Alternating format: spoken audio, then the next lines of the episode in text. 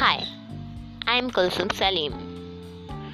Today our story is The Dinosaur. There was a sad dinosaur. He did not have any friend. Every day the dinosaur sat on the grass. He saw a dog and a duck were playing with a ball. The dog rolled the ball and the dog ran to catch it. Suddenly, the ball went far away until it arrived to the dinosaur. The dinosaur went and gave them the ball. The dog and the duck thanked the dinosaur.